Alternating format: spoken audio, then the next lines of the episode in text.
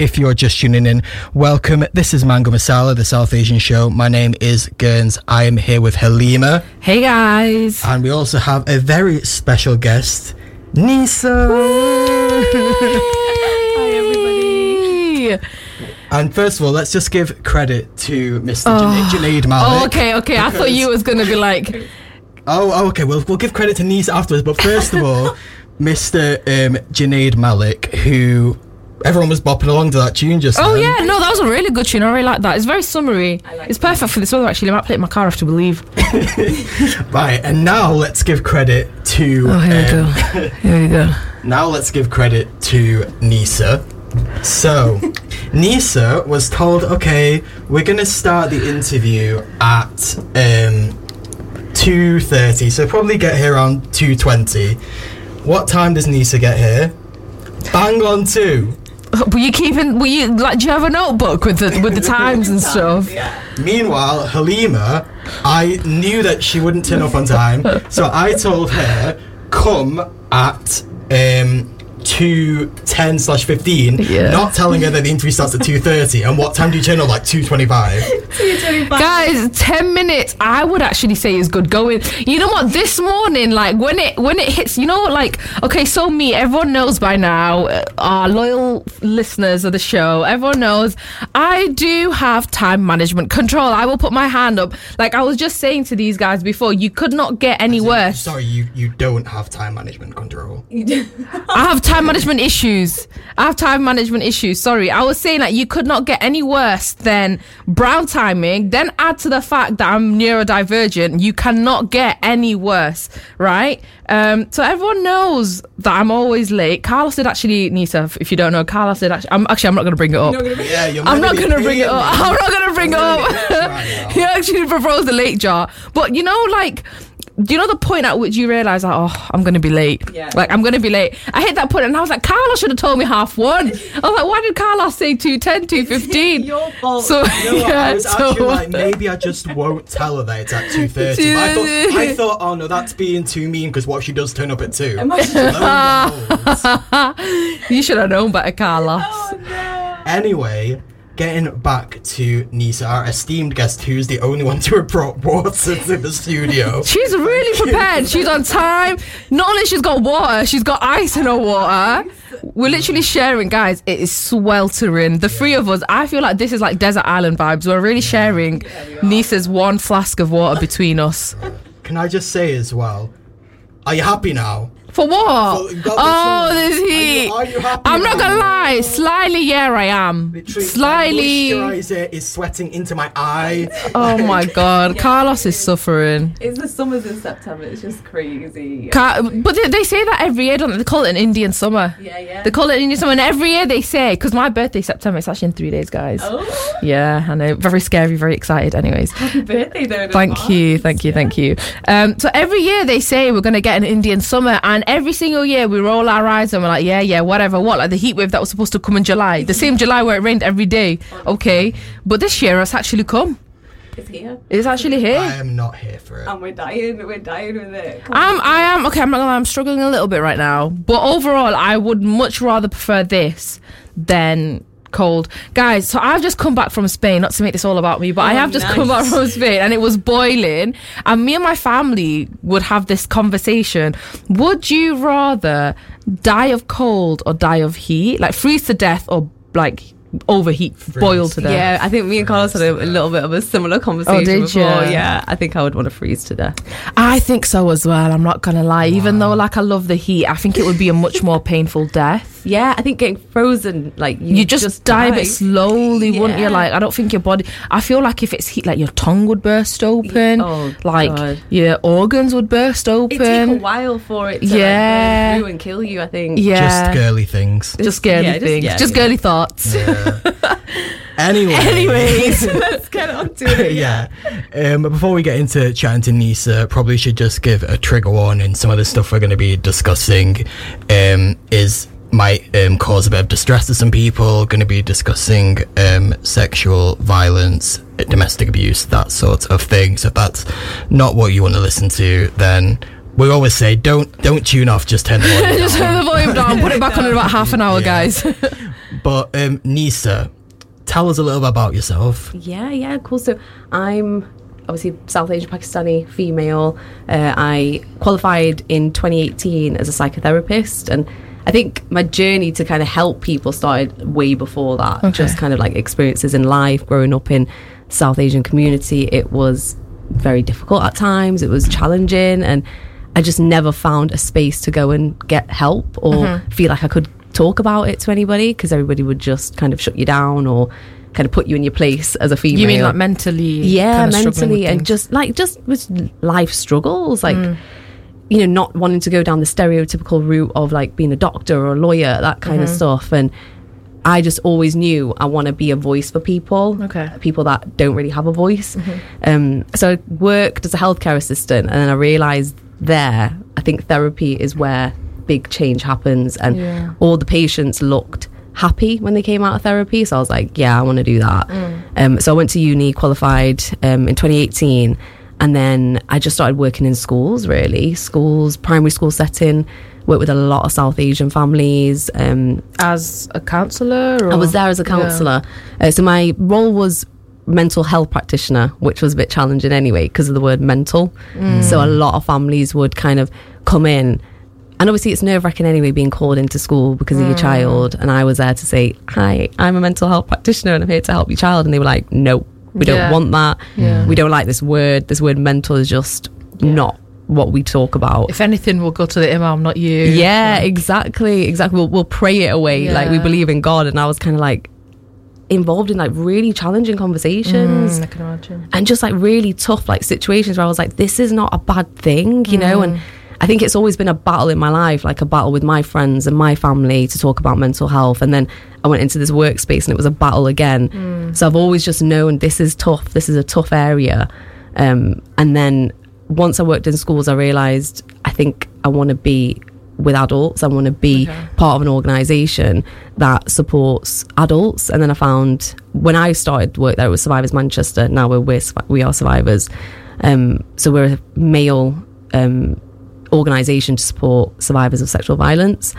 And I walked in and on my interview, like my the CEO, Duncan Craig, he knows I'm like obsessed with just trying to get people of different ethnicities to come into the organisation and break their silence because mm. it's it's just not there. It's, it's such a cultural taboo still in our community. Like, yeah, yeah, yeah, yeah. It, one thing is, as you said, the mental health education and conversations and discussions, and then when you bring mental health issues that come from trauma and abuse and sexual abuse, us that's a whole a different whole, ball game because it it's is. not to say that these things aren't prevalent or exactly. they don't exist or however you want to see it but it's that they're just so swept under the rug yeah exactly and that's the saddest part i think that's the the worst part about it is that these people are just suffering and we've got so many people in our community that are suffering yeah. uh, and will continue to suffer because we're not coming out and talking about this like it it's a crime when it happens it's got nothing to do with anything else mm-hmm. when this happens to you it's not your fault. Yeah. But so, it's him. So why do you think that like talking about it is the main way in which we can help like break the stigma? Because obviously we've discussed just now about how like a lot of South Asian communities will immediately hear the word mental and be like, absolutely not, no. So obviously you've got to get past that barrier of actually them hearing the word mental health and then discussing it but so why do you think the actual conversation is the way to actually get them to be a bit like okay let's rethink this okay maybe it's not yeah. something that I need to push away. Yeah, I think conversation is just so powerful. I think conversation opens up, you know, people sharing their stories, people talking about their experiences, and the help that they've got, sharing that experience, saying, look, this is what happened to me and I'm okay. I think that opens up so much support anyway and just hope for yeah. people because when you start talking about things, it starts normalizing it and it starts it's in your vocabulary naturally. Whereas like the word mental, like we were saying before, it's not in the vocabulary, the language. terrified as soon as they hear that word. They think mental means like you need to be chained up, shackled up, and yeah. put in um, straight jacket in the mental hospital, and you should be barking at people yeah. and all that kind of stuff. That's what they think. So being true. mental is, you know, Honestly. like uncontrollable behavior, not kind of an everyday state of being that actually looking at someone you might not necessarily see. Absolutely, you're so right. You got it spot on, and y- even now, like when you think like I'm from Pakistan, like back Yeah. home, I know there's still places like that Yeah, where 100. you know people are literally just left in these houses, and I think they're like called crazy houses. Yeah. You know, and, and they're just unhelped people. Mm-hmm. and these are people with like schizophrenia, bipolar. They might just need a bit of medication, and they'll be Mm-hmm. fine. You know, they're just not able to work through what they're going through because it's not diagnosed, it's not talked about. Yeah. They're just seen as we can't help them. There's something wrong with them, and we don't need this burden in our life. I think, like you just said then, I think there's a particular aversion to medication as well.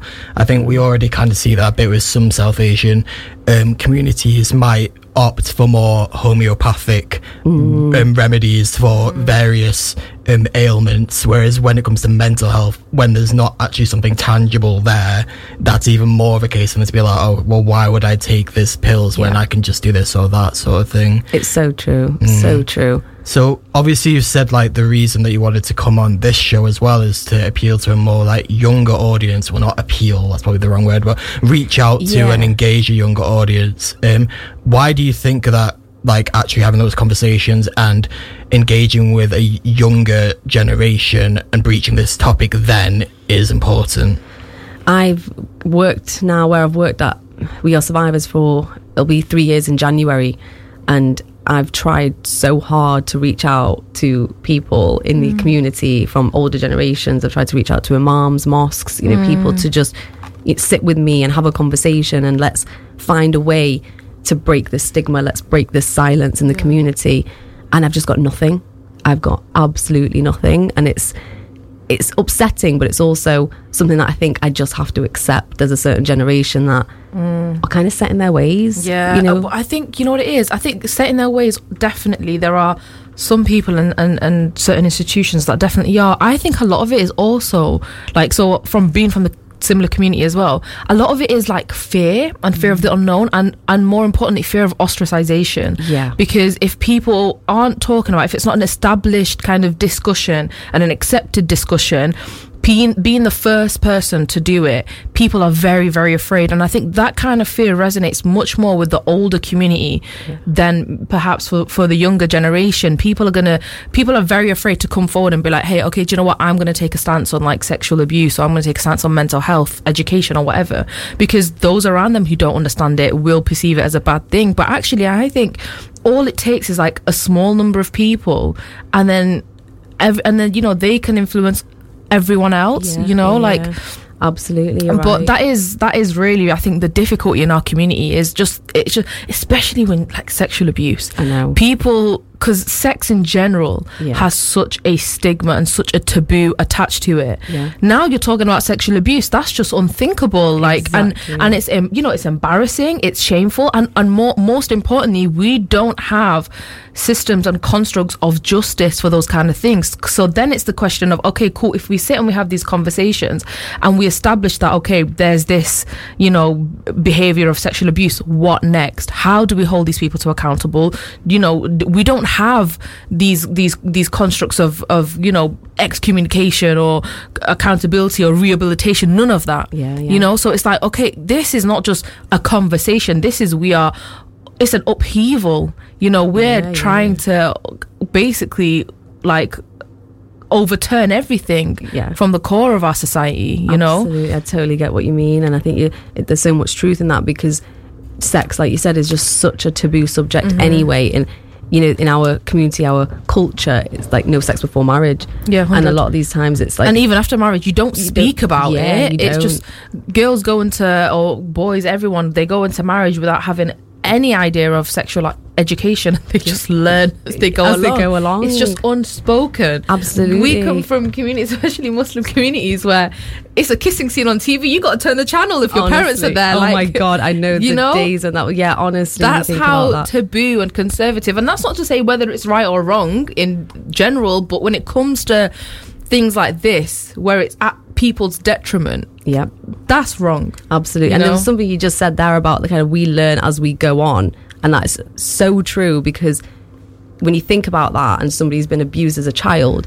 That's their first interaction of something sexual, which is so wrong. Yeah, shouldn't happen. That's 100. not the child's fault. Mm-hmm. It's the adult that's mm-hmm. put that on the child, mm-hmm. and then they're exposed to this, and they grow up thinking that that's okay, or what happened to me was fine and they mm. don't actually work through the impact that it's had on them mm. which i can tell you now will be so negative you know mm. the amount of people i work with and it's child abuse and they grow up with that and they don't break their silence until you know their adult life which is quite common which is pretty i think for majority of men. We're saying now i think it takes a man 20 years to break his silence That's if he's going to break his silence. Yeah. How how do you see kind of like so it's really interesting that survivors is a male centered organization and i Yeah. think that's it's it's a very important i think distinction to make because um obviously there's a lot of work to be done in general with sexual abuse but i feel like with women in particular maybe the conversation is a little bit further ahead Yeah. because of the power balance imbalance between men and women it's a lot more easier to conceive of and conceptualize whereas with men it's much more difficult i've seen instances even with my own male friends of sexual harassment where Yeah. people are just brushing it off and no one can look at that situation and think that's sexual harassment but if it was the other way around it definitely would be absolutely so how how kind of has that impacted your or like what reflection do you have you know of being specifically in a male centered Yeah, yeah, You know- yeah.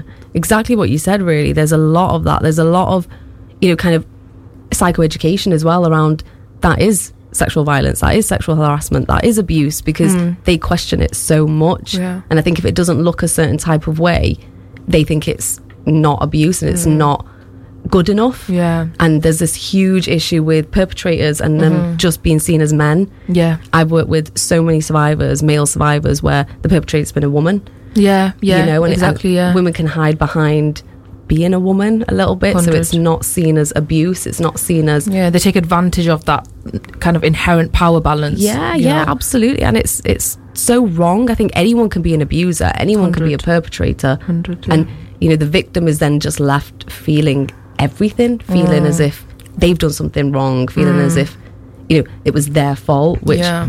I just I really struggle with because I just think no child asks for that. I Yeah. think as well because people think of um, abuse and um, sexual assault in such a um, Binary what's the word? kind of way. yeah heteronormative binary way Yeah. where obviously in that circumstance the male is going to be the person who is going to be the actor in that sense yeah. so they kind of because they think of it in such that simplified way they have such a problem of actually conceptualizing okay just because this um, it, that isn't happening doesn't mean that assault can't actually occur like it's so much more complex and intricate than that like Absolutely. And I think, you know, there's, I've got, you know, similar, like you were saying, experiences with friends. I've got people I know who have got married and the relationship's been so toxic. You know, the wife is really quite violent and abusive sexually, mentally, emotionally. And the guy's just kind of sat there taking it, thinking, you, it's a woman, so it's, she's my she wife. She can't do it to me it's not all these- abuse. yeah. Like and it's like no you, you're in an abusive relationship. Like that is not okay. And Mm. it's just this whole concept of how how can i be in the abuse how, how can i be the abused one? How am i in the abusive relationship? Yeah that's And- crazy. and i think it really does tie down to like the roles of a man and woman in our community that Yeah.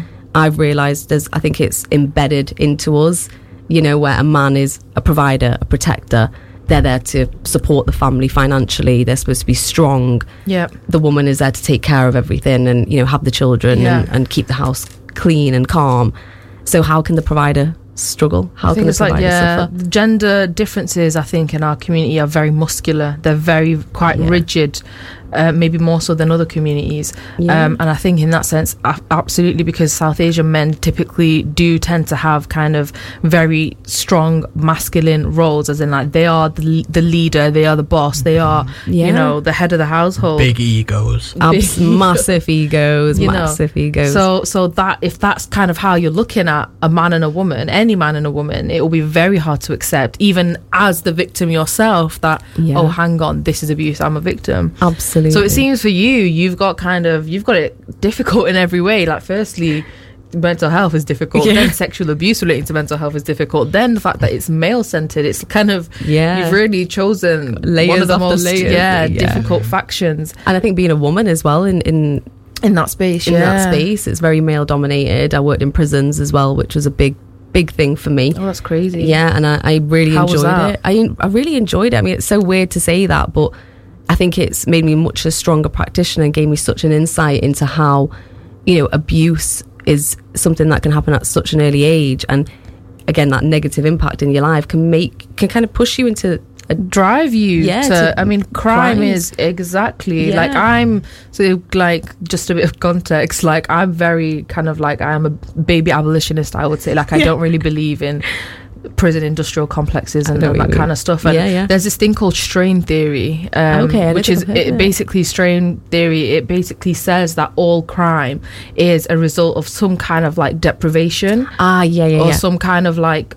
Trauma some- yeah, yeah, yeah. essentially and that is that is so kind of like interesting to hear you say then because it's like you said that made you such that was such a like w- strong experience for you as a mental health practitioner because prisons are rife Yeah, yeah, with these yeah. kinds of stories that's exactly why people are criminals Absolutely. that's exactly why people turn to crime you know because they don't they're kind of abused abused little child to hardened criminal pipeline Yeah. is so pervasive Absolutely. you know so it's not just like we're, we're, there's so many levels of the consequence of not having help when you've been abused. You know we have people yes okay they struggle maybe in their day-to-day lives but then on the other end of the spectrum we have people who are literally like they turn into like c- criminals. Yeah. and I, in a lot of cases as well those people will perpetuate sexual crimes you know like and Yeah, it's yeah, just it's a very like difficult thing to have to con- it's a very serious and important thing to have to contend with definitely and i think that is you just t- touched on it there around you know that kind of understanding as well around people who are victims of abuse and sexual abuse they some there, there is a percentage that does go on and abuse others, Others, but yeah. there's this percentage that's bigger they don't but they Yeah. commit other crimes Yeah. and i work with you know hearing stories not just even in prison but out of prison Mm. uh, in the community where people were kind of finding trying to find revenge trying to get revenge on perpetrators and when you work with these people and you understand what happened to them by this person you kind of sit there and think how can i, I even blame it. you yeah Yeah, I get how, that. how, how, how where do you draw on the lines of justice in that situation Exactly, exactly. You know? And if anything, as a society, I think there's a part of the society that's failed. Mm, you know, 100. sexual abuse 100. victims and rape victims. I think it's definitely the way we've put these people, men and women, into roles, and it's just kind of shoved them into these corners where they feel like, right, if we fall out of this, we're going to be seen as a weirdo, yeah and it's just like it's all wrong. yeah That's not the case. Yeah. Yeah, I mean, thinking about pop culture as well, I think probably a recent public example of this. You remember that um, Murad Mary, whatever his name Oh, is, yeah. the Love Island guy, obviously not condoning what he was getting up to. do you know who we're talking about Murad from He, he basically he he was was like a, a social media yeah, commentator he, basically he was doing really well in terms of he was basically getting every single person off Love Island to come and talk on his podcast. it was a Ah, very okay. big thing, and then he got outed for basically um, participating in um, Like racist racist sexual fetishes. play. Yeah, Right, okay. um, and then he released. I I don't know if it was an apology. I think it was semi apology video, semi like this is what happened, and he said about how he had actually been abused as a kid. Right. And obviously, again, in this circumstance, we're not condoning what he was getting involved Yeah, in, but at the same time, it's an example of how someone has been abused as a child and then goes and ends up doing something yeah. along just- those lines yeah. like, later on.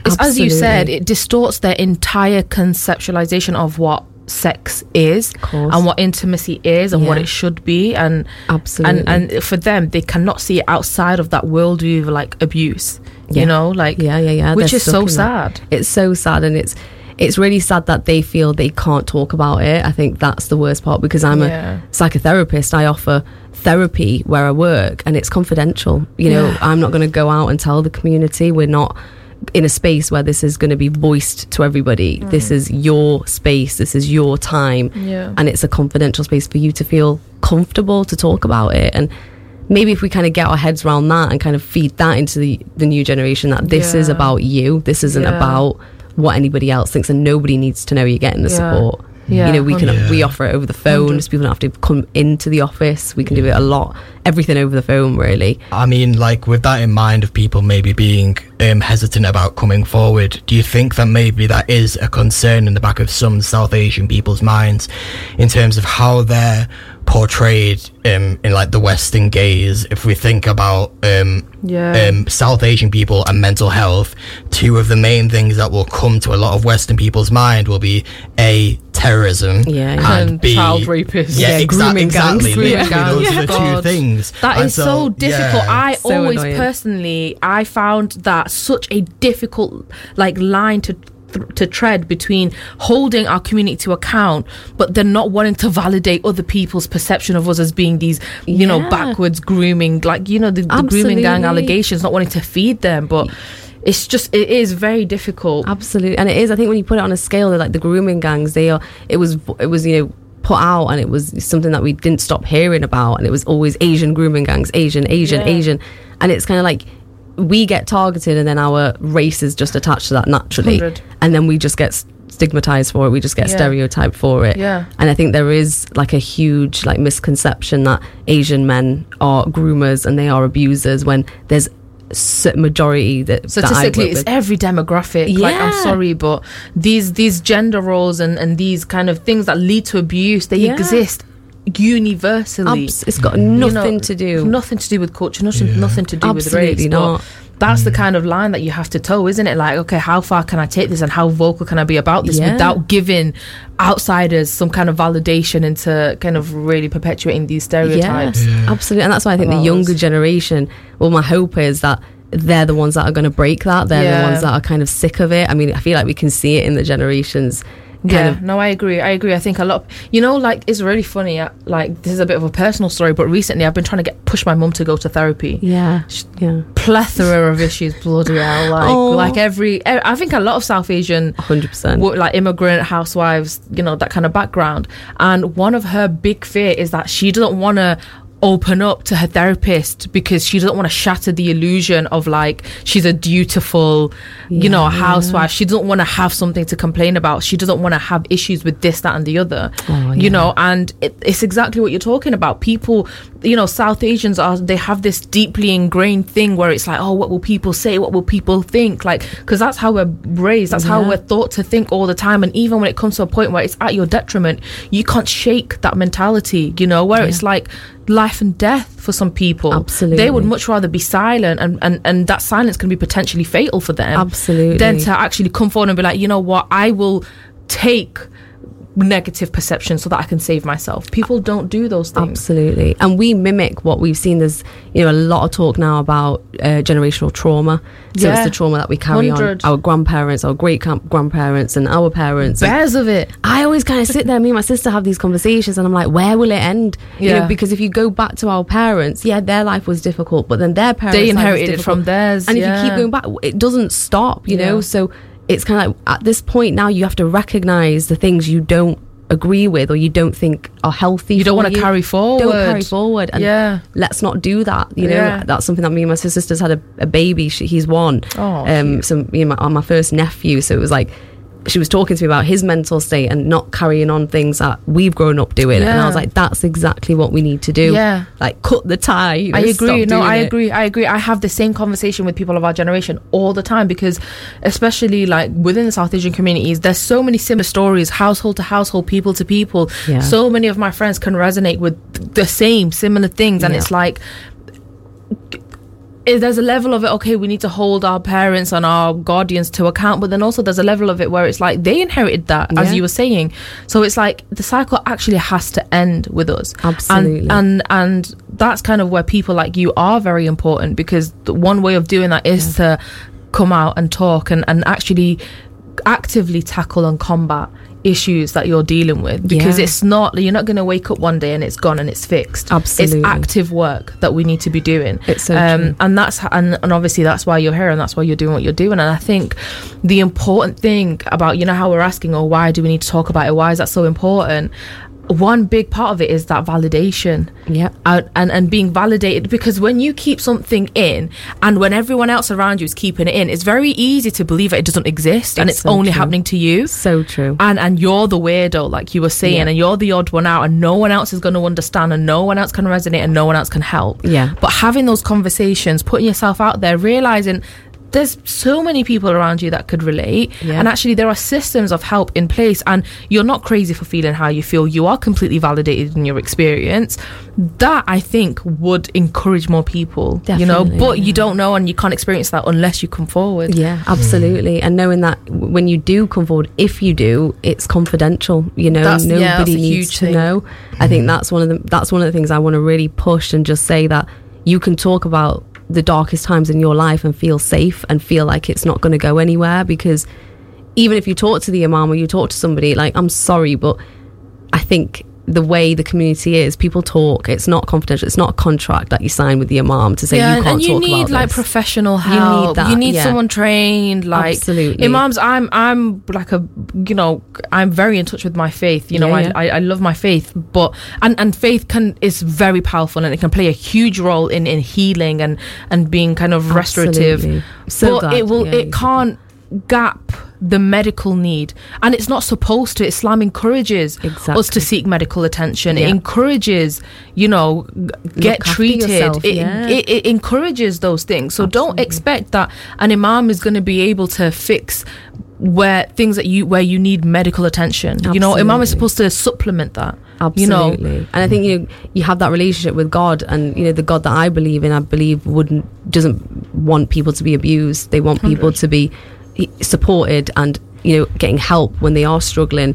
It's not something that I don't I don't feel the God that I believe in is okay with people abusing Yeah. people. So in my mind it's kind of like why do we just make out as if it's not happening? Why are we just keeping it quiet? And Mm. again, going back to what you were just saying about sort of you know you know your mum and encouraging her to get that help and the roles. I think you know, but that generational trauma for men is when you look back in the day, they were fighters. You know. Yeah. they were people that went out and fought and came back and won battles and all that kind of stuff. But now no they really were Yeah, yeah. they really were it was it was exactly that. Yeah. So that is embedded into our culture, into our community. You know, you grow up with the boys and that you're a fighter, you're a soldier, and it's like no, they they can be in in other ways, but they also it's strong to say, I need help. Yeah, them man were really walking around with the village with spears Yeah. and, and, and, and all that kind of like village politics, like do- Exactly. spears and We'll machetes fight you, and yeah. meat cleavers and all that. Like it's really true. It's very true. Um, I don't think I would have fared very well personally. it's all right, Carla. Me and Carla protected you. Yeah, we would really would have.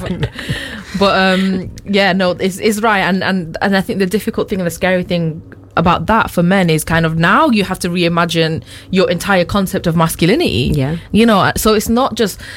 It's that thing you start pulling on the thread, and so much unravels. So much, you know, your relationship with your faith, your relationship with your community, your relationship with your own um, kind of conceptualization of gender and masculinity, Mm-hmm. and your role in the house, and your role in the family, and your role outside in the community and society. Like, Yeah, yeah, yeah, absolutely. And the faith does play a big part in it because you know there's all that um, kind of understanding around being pure before marriage. because faith is used to silence as well. And faith, yeah. And I think when you kind of look back in the day, you know, people, religion was a massive thing, and people would go and pray. You know, they would go into a space, and it was a confidential space between them and God. Mm. Yeah. And I think that was like their form of therapy, when you Therapy, kind of yeah. look at it. And now Yeah. it's like, okay, we still have that. You can still do that. Yeah. But get the help as well. Yeah, you know, get the support that you need Yeah. and talk to somebody about it who Yeah. can support you, who can help you through it. I think the difficult thing, like with Muslim communities, is that you know how I was saying faith is also used to like silence people. Sometimes I know of situations where,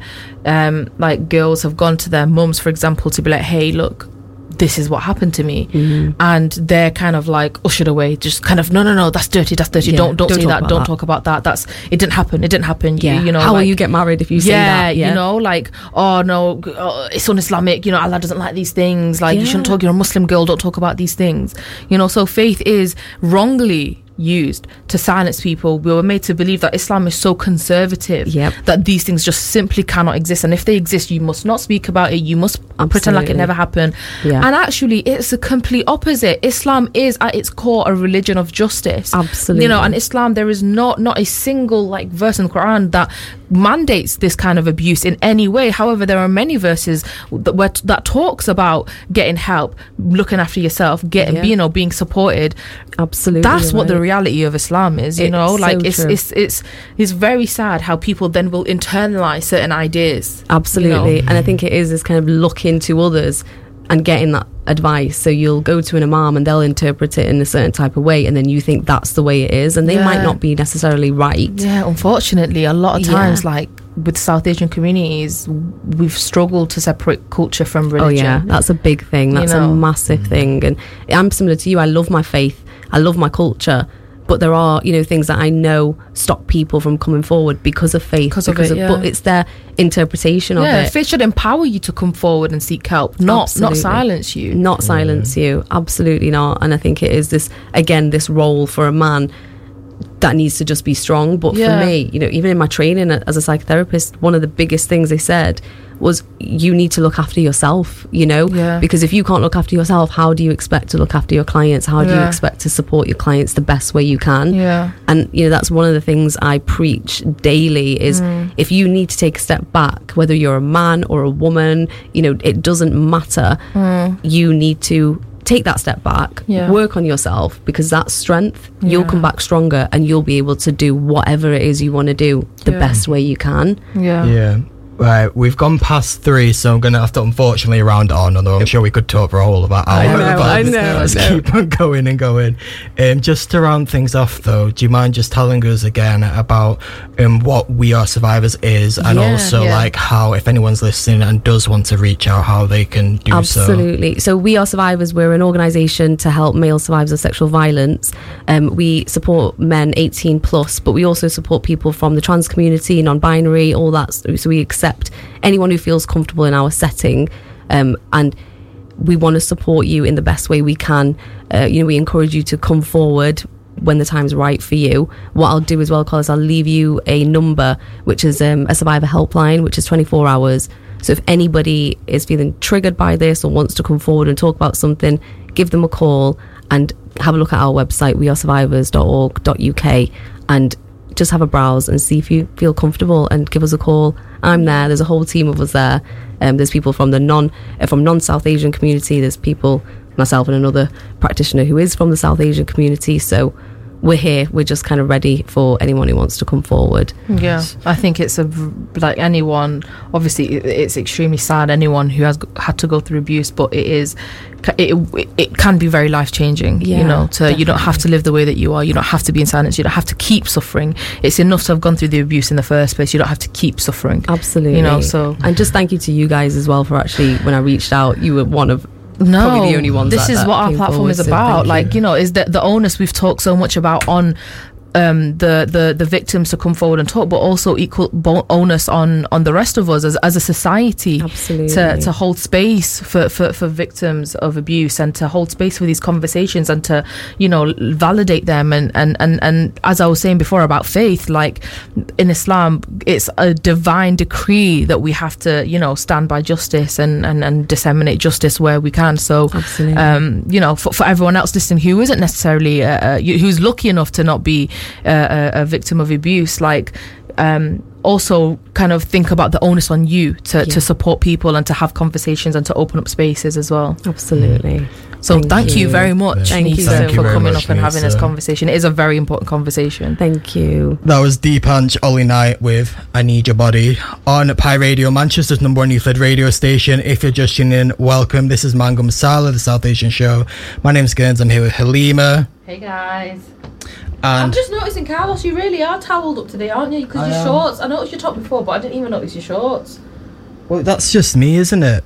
guys um for those who aren't kind of listening from manchester or lucky enough to not listen to from the uk period um it's actually really hot right now and It's very hot. it's very hot i'm not gonna lie it is very hot it's particularly sweltering in pi radio studios um we are on the fourth floor um it is a protected building i.e no ac no windows I mean, there are windows, but like, not where we are.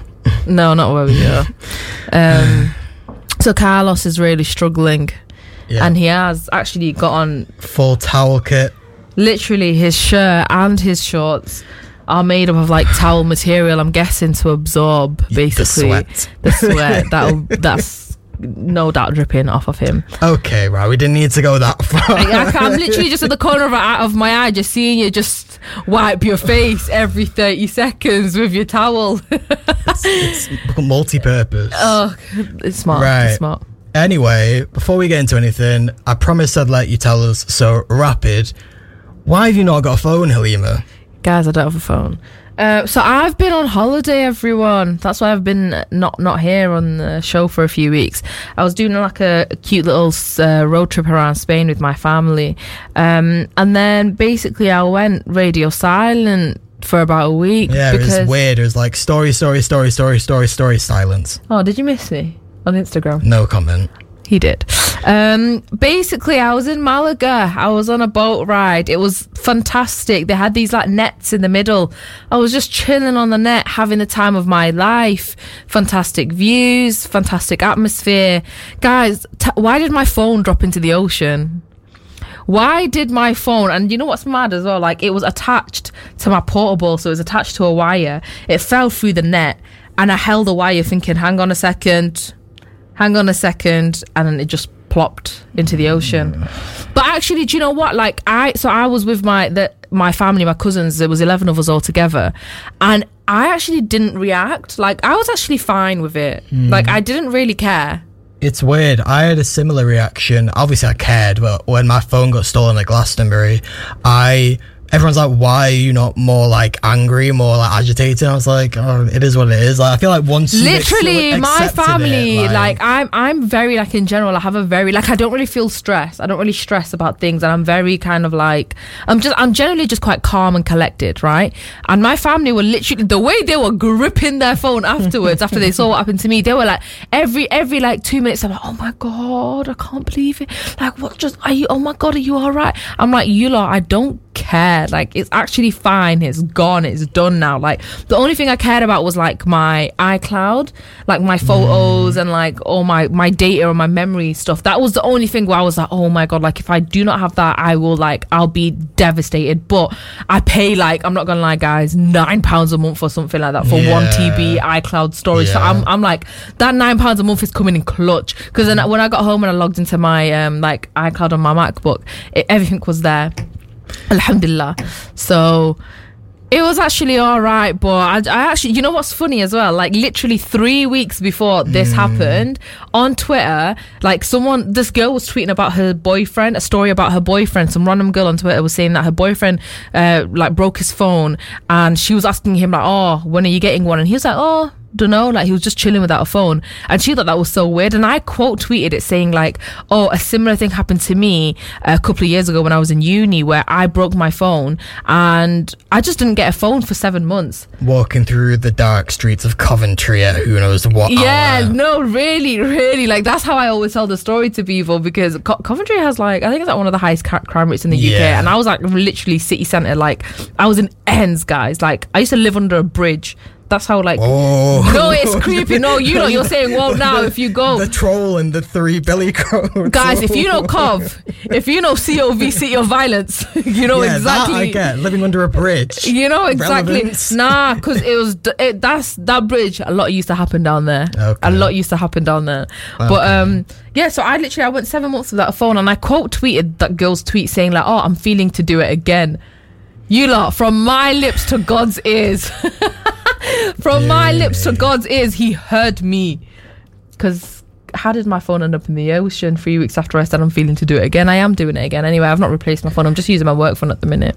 We'll see how long that lasts, but I'm actually slightly thinking um, because it's my birthday coming up, and they're doing the new Apple iPhone oh, announcement on my always do it birthday. around this time. Yeah, It's on my bir- on my actual Yeah. birthday, so I'm thinking I might just treat myself, or I might ask other people to treat me. it, is my, it is my birthday, so I can confirm the mango masala budget cannot cannot stretch. Solomon is outside. I might ask him about the pie pie radio budget. Right. Anyway, enough about your travels and that not. It's time to get on to Bad Vibes Island.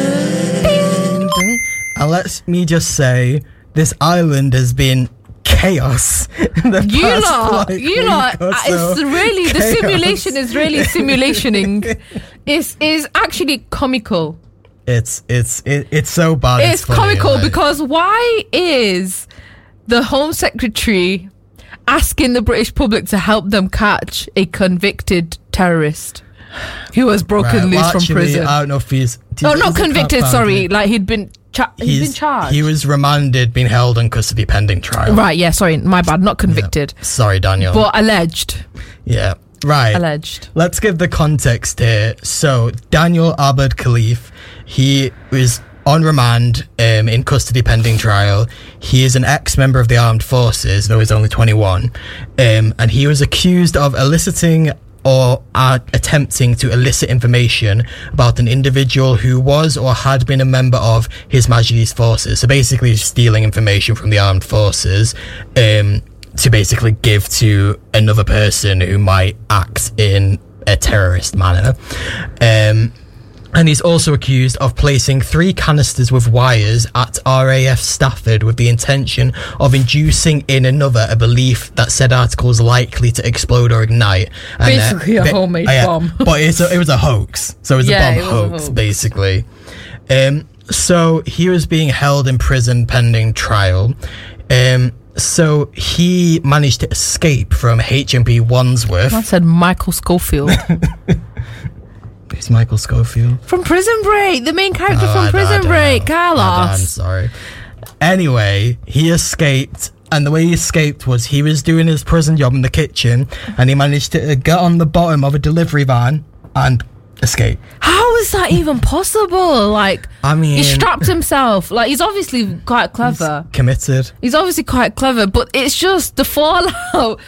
Twitter is just a very hilarious place. Yeah. Anyway, the conversations have just been very, very funny about all of this. Yeah. My, how can my man escape in red and white checkered pants? It's literally it's like pink, isn't it? Like it's, it's Is bright, Yeah. like graphic design pants. And now Wandsworth Prison are put, pointing the finger at the government, saying that they're underfunded hmm. and like I that they don't have the. I mean, I, I believe them. I believe them. Not that I believe prisons need any more funding anyway. Like, so this is okay. I'm not gonna lie. Yeah, I'm, I'm gonna give you my perspective. I on on a level, yeah. I think if a man can break out of prison, he deserves to be free. that's Halima's opinion. like my opinion slightly i think he deserves to be free if he can break out prison also when they say terrorist terrorist to who like but like what definition because all now they haven't really released much information about the guy you know they haven't actually Hmm. told us like I mean, all we know is that the reason he's being held is because he allegedly Passed was, on classified was trying to pass on classified information. I believe to Iran. Um, I believe his father's Iranian, and also um, he did the whole thing where he pl- allegedly planted a, fake a fake bomb like at this hate um Sta- RAF Stafford. So i don't know man I, I get what you- enemy I of the state is my friend in it. The enemy of my enemy is my Again- friend. Joking, joking. That was a categorical joke. Categorical joke. A ca- joke. I get what you mean in the sense that the word terrorist, we immediately think someone that has harmed other people. And in this circumstance, Yeah. from the information that we have, so far he hasn't harmed anyone. So Yeah. comparing We him- don't know. yeah. Like we actually don't have any information. Do you know what I mean? And like things like terrorists are very, very loose because, for example, the people who um, were trying to stop the deportation planes, uh, Stansted 12, they were classified as terrorists. So Mm. Yeah. I think knowing and understanding the political climate of the UK is very hard to kind of think of the word terrorist in the classical sense where you're thinking Al Qaeda, you know. Mm.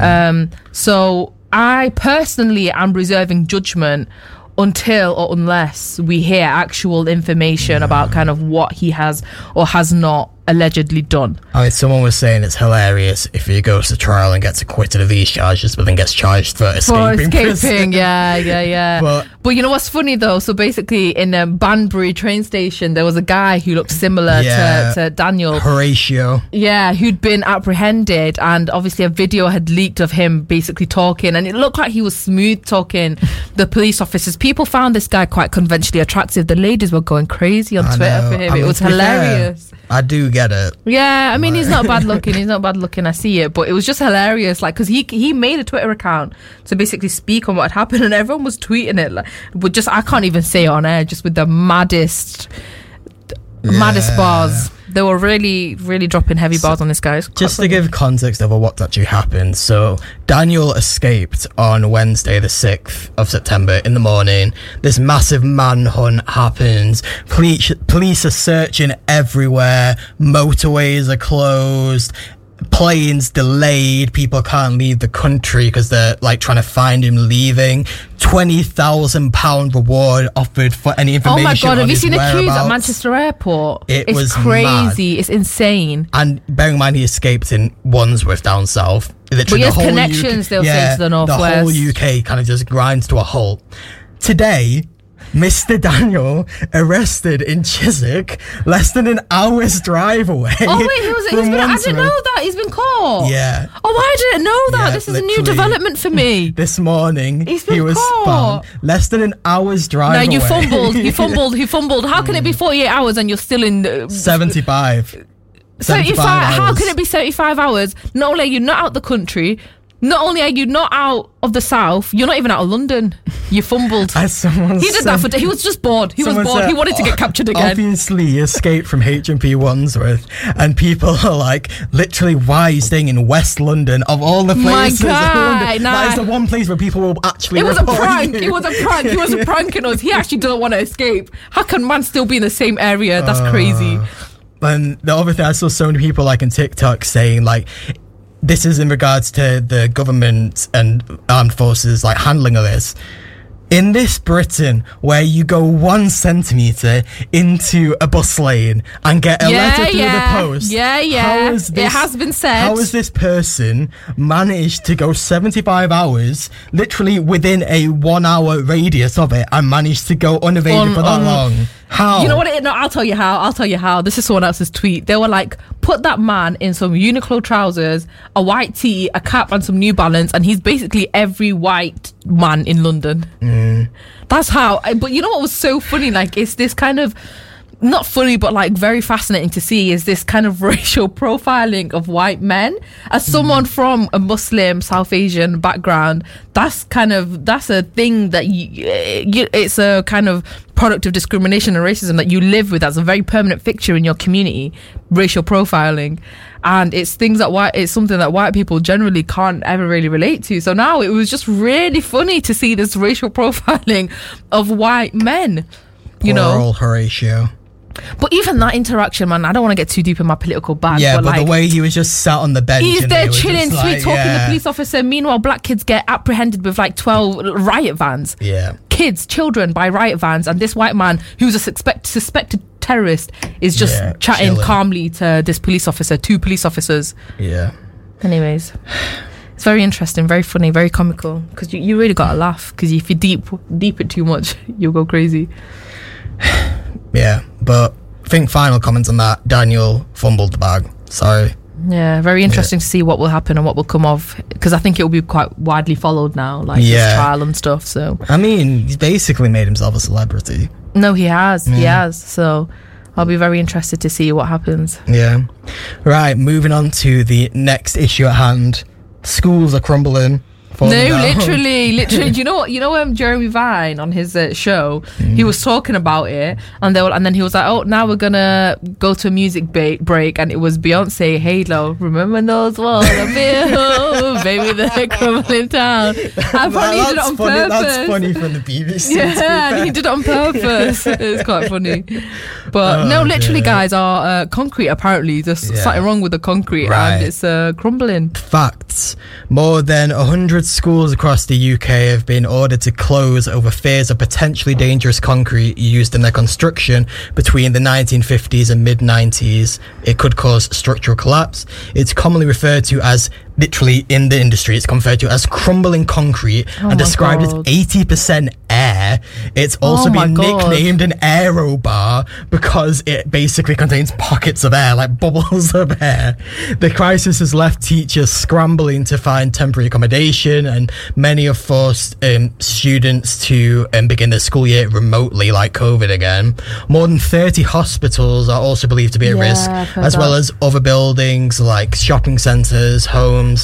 So there's also fear that this crumbling concrete could expose asbestos, Oh my god, it which just never was ending. extensively used in construction in the 1950s and 90s and remains in at least 300,000 non-domestic buildings across the country. Now, obviously, this in itself is just a mess. the wasn't kids, guys, Yeah. come on, Do you like, mind going closing the door? yeah. this in itself is just a mess. Like this is this is kids' schools. Why is it t- got taken this long to do something about it? The fact that like literally it's now at the start of the school year that like this is all gone. Why were plans not put into place before? Whatever. Like it's schools and hospitals, you lot, like the most vulnerable of our society, children and sick people. What you couldn't do it in office buildings. You couldn't do it in the offices in Mm. Canary Wharf and them man there. And I'm sure you're wondering, like, oh, but this is um this is buildings that were built between the 1950s and 90s. How does this have anything to do with our government? Well, in 2010, when the Tories came into power, Labour had actually put into place a school rebuilding plan. And guess So who? by the way, also by the way, guys, the Tories, uh, the political parties we have now, were existent in them times as well. By the way, Mm. it might not have been the individuals, but the party was well, this is the thing. Guess who decided to scrap it? David Cameron. Mr. Michael Gove. Oh, oh, I thought He it was David Cameron. No, he was um, he was working under David Cameron. Oh, of course, he was the education secretary. He literally came in. One of the first things that he did was scrap this um, school rebuilding program, and he is quoted recently as saying. It was not so much that it was wrong to save public money. It was done in a crisis and an insensitive way, and it taught me a lesson. There can be a football Oh, manager culture in politics, which means that we are too quick to condemn someone when they make a mistake. No, no, no, no, no, no, no, no, no, no, no, no. A mistake is like writing the wrong date Yeah. on on a, on a document. That's a mistake. Knowing, knowing that you've got what they what do they call it? Crumbling concrete, Yeah. aero concrete. Yeah. That is the foundation of schools and hospitals. Knowing what the consequence of that will be, knowing who the victims of that will be, and then still choosing to not do anything about it. That's mm. not a mistake. Also, the fact that you did that in 2010, we're now in 2023. Mad, that was 30 all now you had 13 years all Yeah. now and i know i know you lot have money how much did they spend on that track and trace app Billion, two billion or something like a- that? a ridiculous. something amounts, yeah. stupid something stupid even back in t- uh, 2010 i understand okay two years post um you know financial collapse or Yeah. whatever But in that 20, nah even then i bet you they had in, money in that like 2015 period before Brexit happened, like surely when the Tories first came into power, like as in fully Tories, in Yeah. the cabinet, like surely there was a point then where like, okay, we're in power, we've got money, maybe we should save the kids. No, Because all that you knew about it, innit? Okay, f- let's say for absolute argument's sake, let's be as generous as we possibly can and say, do you know what, Fairs, you might not have had the money in tw- t- 2010, which I don't believe, by the way. You knew about it. So mm. as soon as you get the money, is that not like, should that not be some level Priority. of priority? no. The kids, Michael. And the best thing as well is coming onto the current party, um, Education Secretary G- Gillian Keegan. Have you seen this? Oh, and she was like, no one ever wants to say, well done, do they? She was um, having an interview, I believe it was on ITV, and they thought the cameras had cut off, but they hadn't. And she was saying, Does anyone ever want to say, you know, you've done an effing good job? Because everyone has sat on their A word and done nothing. No signs of that? No? I'm sorry, put me on your payroll and I'll do something. Put me on your payroll. Me, I will sort it out. What do you mean no one has done anything? Who's supposed to do anything but you? And it's It's your job. It's what you're getting paid for. The fact that also makes perfect sense when you think about it that her um, processor was, um, what's his name? The guy who, like, basically messed up everyone's A levels. What's he called? I've forgotten. I'm going to look it up. Uh, Basically, I, what Carlos is saying, I don't think we've ever had a good education minister. I don't think we've ever had, in my opinion, any good Tory minister, period. But education has just been a mess. Oh, that's it. Gavin Williamson. That's Right, it there we go. The guy that basically decided, oh, we're just gonna give like predicted grades and like messed up a lot of people's stuff. Like, Yep. and also the fact that they kept on changing the goalposts and it was like they were making like a new decisions every time and then right before A Just level, zero like, protocol. basically zero just protocol. just vibe, not even vibes, just bad vibes. Bad vibes. But no, that's that's actually uh, crazy. Though when I was watching that, I was like, "What is it that you want to be applauded for? Like, what what have you yeah. done? What what what is your good job? Like, what have you actually? Done? Yeah, done? good job for what? Seriously, and also like you're there saying no one else has done anything. You're the one getting paid to do it. Like bears as well, not just paid. They've just getting come paid from a, bears. haven't they just come from a two month holiday as well? Like Yeah. all this other- Anyway, this country chaotic, bad vibes at the moment, in our opinion. So, let's take a bit of a journey over to India. Now, oh my god! India allegedly wants to change its name. So, it's literally one ba- bad vibes country to the next, man. Prime Minister Modi's government referred to the country as Bharat in an official invitation, um, leaving many wondering whether the name will be changed. Um, since the G20 invitations were delivered, um, government critics have accused Modi's government and its Hindu nationalist BJP of planning to change the name to only Bharat. Um, the name is a Sanskrit term found in scriptures written around 2,000 years ago. It refers to an ambiguous territory which stretched beyond today's borders of India and may have even extended to cover Indonesia as well. Yeah. The BJP BJP has already like renamed quite a few um, cities and places. Lots that were involved in the uh, Mughal and colonial periods. Um, for example, last year the Mughal Garden at the Presidential Palace in New Delhi was renamed. Critics have said these new names are an attempt to erase um, the Mughal period, which obviously involved um, Muslims who ruled the subcontinent Yeah. for almost 300 years. Yeah. They want to erase that history. Yeah. Um, now, a lot of people have said that this controversy surrounding the name is rooted in intolerance shown by Modi's government. Basically, they don't like that we're calling the country India, so we're going to change it to Bharat without any kind of like democracy or democratic voting, anything. So people are saying this is an example of them just being like, if we don't like it, we're going to change it. it's actually very like so this this this idea of like changing names um has a very deep rooted like um history particularly in the post-colonial period so like names are very important right? Names denote things. Names hold a name holds a history. A name has a political contingency a historical contingency a social contingency. Names are very very important. That's why in the post-colonial period where loads of loads of state nation states were kind of gaining newfound independence they had renamed themselves. You know ceylon um changed to sri lanka. Siam changed to um uh thailand. Like loads of places. You know uh, bombay changed to mumbai like so many places and it was this idea of like we're shedding a colonial past and we're kind of you know creating this new nation state blah blah blah blah blah however india's you know, transition from colonial to post colonial period was very, very much tinged with ideas of Hindu nationalism, which today have become so rigid and muscular that it is a fascist state. Right, um, by every definition of the word, and it's not even our opinion. There are literal reports that can point to things that are happening in India, with especially with um, regard to treatment of Muslims, uh, other religious and ethnic minorities, uh, linguistic minorities. Um, so let's not be fooled here. Like this change to this name Bharat, like so Bharat is a it's a it's an exonym. So exonym and endonyms are basically endonym is like a name that you give for something for outsiders, and exonym is a name that you give for people belonging. So like for example, Bangla and Bengali. So Bengali is the English name for Bangla. Bangla is the Bengali name for Bangla.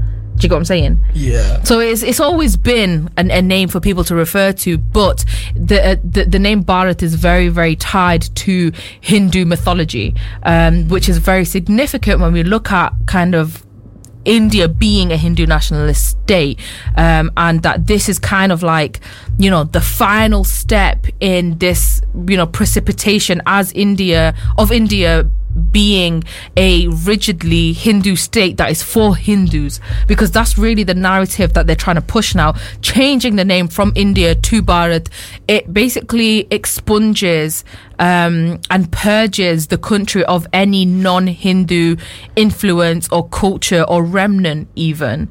You know.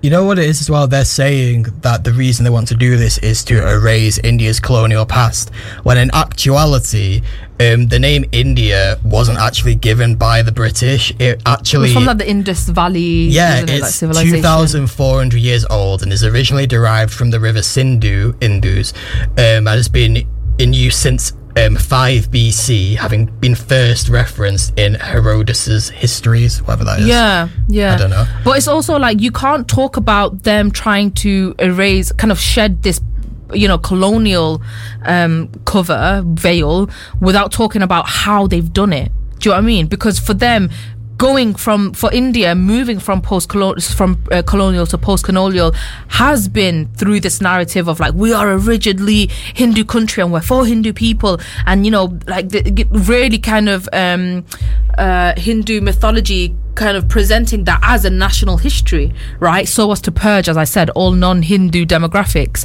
So when you consider that that's what their kind of journey has been through the post-colonial period, you can't detach that now from them wanting to change the name to Bharat as a as a means of shedding the colonial past.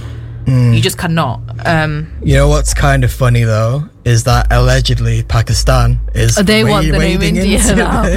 yeah. because obviously the name India, like I said, it refers to the Indus Valley, which now technically is in Pakistan. Yeah. So they're not gonna. I don't think it's true. I think it's probably like some people yeah, are like, probably, oh, we, yeah, like silly, like kind of speculation. But I don't. I don't think it's true. But it's mm. just. It's just. I don't know. It's just another well, thing, really, like to because there's so many levels of it. There is that level of it as as we've just been talking about, which is kind of like pl- really playing into and and and um, validating the kind of Hindu nationalism um, or fascism, really. Uh, but then there's also a question of it, which is like, as Carlos was saying before, that it's happening non or could potentially happen non-democratically. Yeah, yeah, exactly. This is the thing. It is. I think they're having meetings on it on the 18th to 24th of September um, which is just like it's all very sudden, isn't it? This type of thing should be like a democratic process. If you're changing a whole country's name, literally one of the most large populated countries in the world, like it's the largest democracy in the world, mm, India. Yeah, well, it's supposed to be the largest democracy in the world. That's why. Mm. That's why, like, just even in general, not even as a Muslim or a South Asian, like, just in general, whatever happens there, it has worldwide repercussion. That has worldwide resonate, like, you know, resonances. Yeah. Um, People are saying as well, like, India has built like its brand around that. Like, there is like very much like it, it's got its own definitive brand around being called India, and them changing it is going to mess things up massively in terms of like their um, economy and stuff in terms of what people consider to be India. Like if you see Bharat, no one's really gonna think, oh, that's India. Yeah. Like the average person. Yeah, no, no, of course, exactly. But yeah, I don't know. I think this change, you just you cannot, as I say, detach it from kind of like real life BJP fascism and kind of larger instrument of Hindu nationalism in the country right now. Yeah. Um, right. Gonna round things up there. Got three minutes left. Do you know what's funny? You know what's funny? Like I actually wanted to talk about because yesterday I went to watch Jawan. Yeah, and it, it, actually just kind of relate to not the school stuff here and also what's going on in India right now. Like it was, it was guys, it was really good. I really enjoyed it. I was very scared going into that film because Pathaan, which is Shah Rukh Khan's like other action movie that came out uh, end of last year. Oh my god, nonsense! It was it was awful. Really? It was I thought so, a lot of people liked it. No, Carlos, one, it was. He's got, he's got long hair in that one, and this one is balls. Yeah, yeah, it was so bad. Pathaan was so bad, but Jawan, it is really, really good, and it's it's a political film. People look at you, you won't know until when you watch the trailer. Um, but people think it's like an action. I thought it was going to be like a vapid action kind of blah blah blah blah. But it's actually it's a, it's a political movie, and it, it and it talks about um like one of the things is about like um it, it just talks about kind of like a failing society and the kind of message is about kind of like choosing your government that's what the message is about it's about make sure you choose your government properly and and it kind of talks about the failings of the government there's a, a you know that the first the first hour is all about farmer suicides Oh, okay. yeah, very yeah, yeah, yeah. It's actually really, topical, re- yeah. very current. The first hour is about farmer suicides. Then it's about like government hospitals and and all of these things. And like, can I give a bit of a spoiler?